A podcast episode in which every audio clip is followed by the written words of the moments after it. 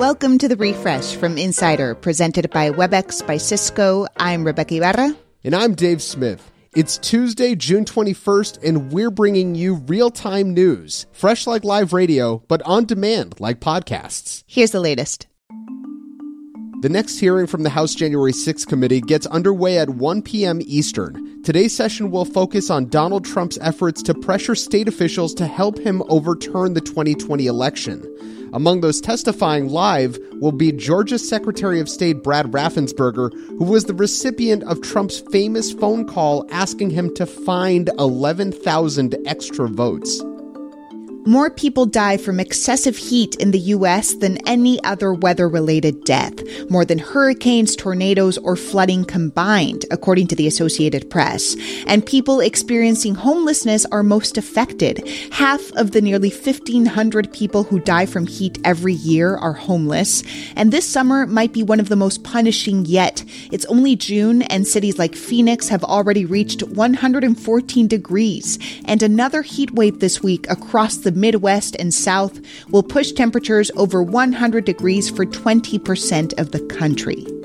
A Russian tennis player found a way to compete at Wimbledon despite the tournament's ban on Russian and Belarusian players. Natela Dzalamidze is a dual citizen of Russia and Georgia, so she simply changed her nationality to Georgian. She said she had been weighing the nationality change for years anyway, and now she'll be able to compete in the famed tennis tournament which starts next week. WNBA star Brittney Griner had a scheduled call with her wife this weekend for the first time since her arrest in Russia. But after nearly a dozen failed attempts, it never happened because the U.S. government dropped the ball. Griner's wife, Cherelle, tells the Associated Press that they'd received Russian approval to talk for their wedding anniversary. But the phone line at the U.S. Embassy in Moscow that was supposed to patch them through wasn't staffed this weekend.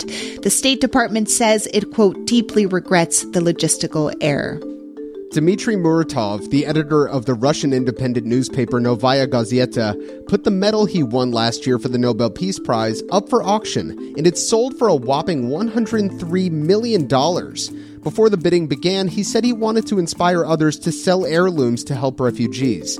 The money will go to UNICEF to support Ukrainian children displaced by war.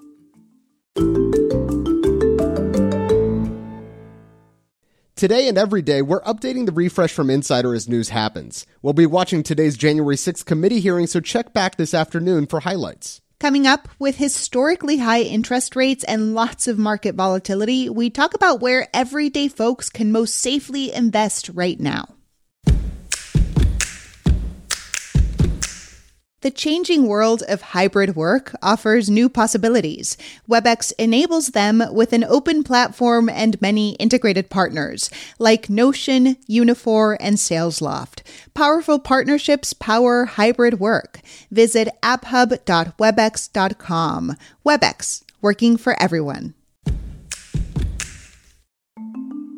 Community members called for Uvalde's school district police chief to resign at an emotional school board meeting last night.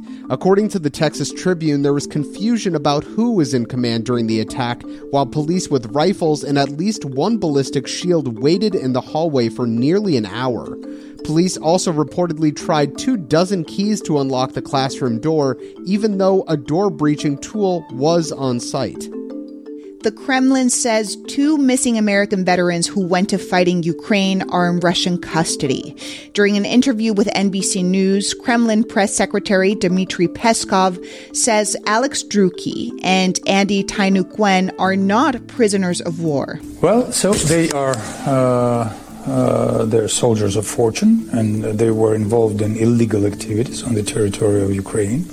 As a result, Peskov says they are not protected by the Geneva Convention. Voters in Israel may be heading to the polls for a fifth time in less than four years.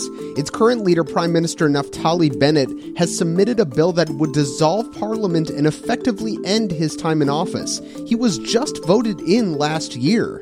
A general election would be held later this year, and it could bring back Israel's controversial leader Benjamin Netanyahu, who was prime minister for over 12 years before Bennett.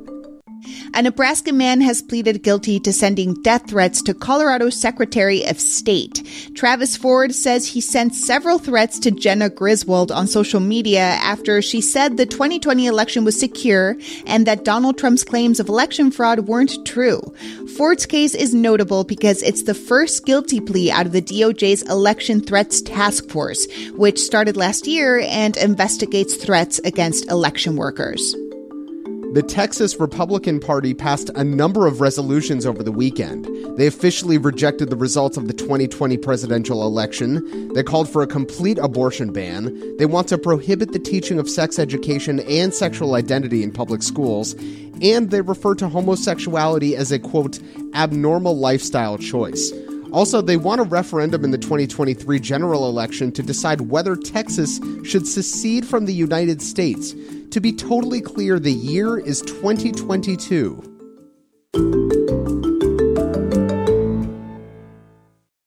The markets are going to hell in a handbasket, to quote my colleague Linette Lopez. Inflation is at a 40 year high, stocks are especially volatile, the housing market is expensive, and another recession may be on the way. So, what can people do with their money that is safe but still gives them a little profit? And I mean regular folks, not people who have hundreds of thousands of dollars or an insider's knowledge of the stock market. Jasmine Suarez leads the personal finance team at Insider, and she's here to help. Jasmine, I've been looking for a place to put money that gives me a little more back than a savings account, and I just learned about I savings bonds. So, in plain English, for people like me, what are they?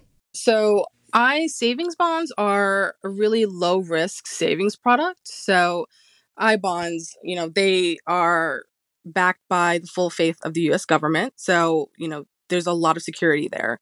And it's a savings bond that earns a combination of a fixed rate that stays the same throughout the life of the bond and an inflation rate that's set twice a year.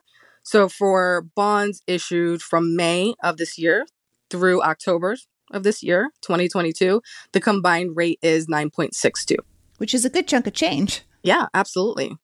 Another option are Treasury inflation protected securities. So they're also called TIPS, TIPS. Uh-huh. And so these are Treasury securities whose principal is adjusted according to changes in the consumer price index, CPI. So that just means when inflation goes up, the principal of your TIPS increase.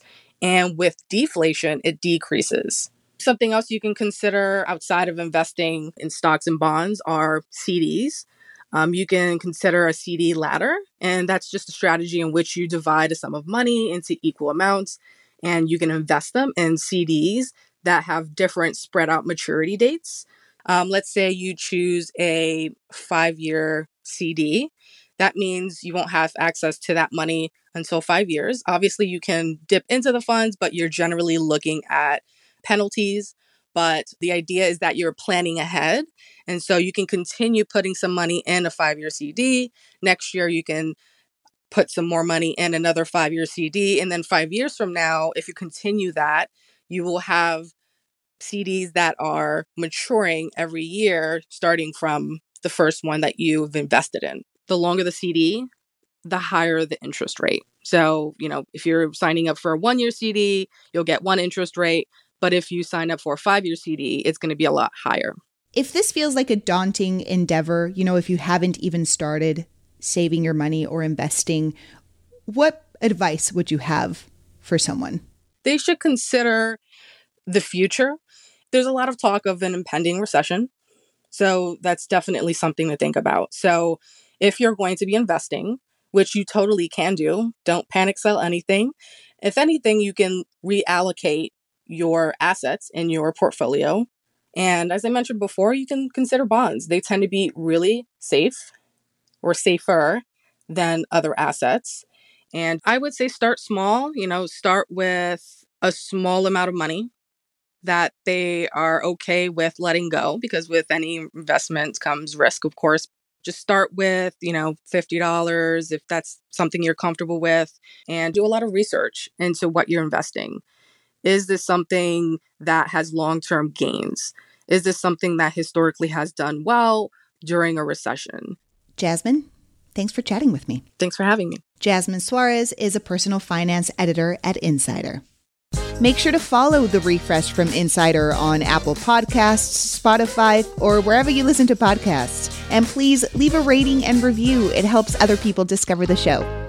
You can also just tell your smart speaker to play the Refresh from Insider podcast. I'm Dave Smith. And I'm Rebeca Ibarra. Talk to you soon.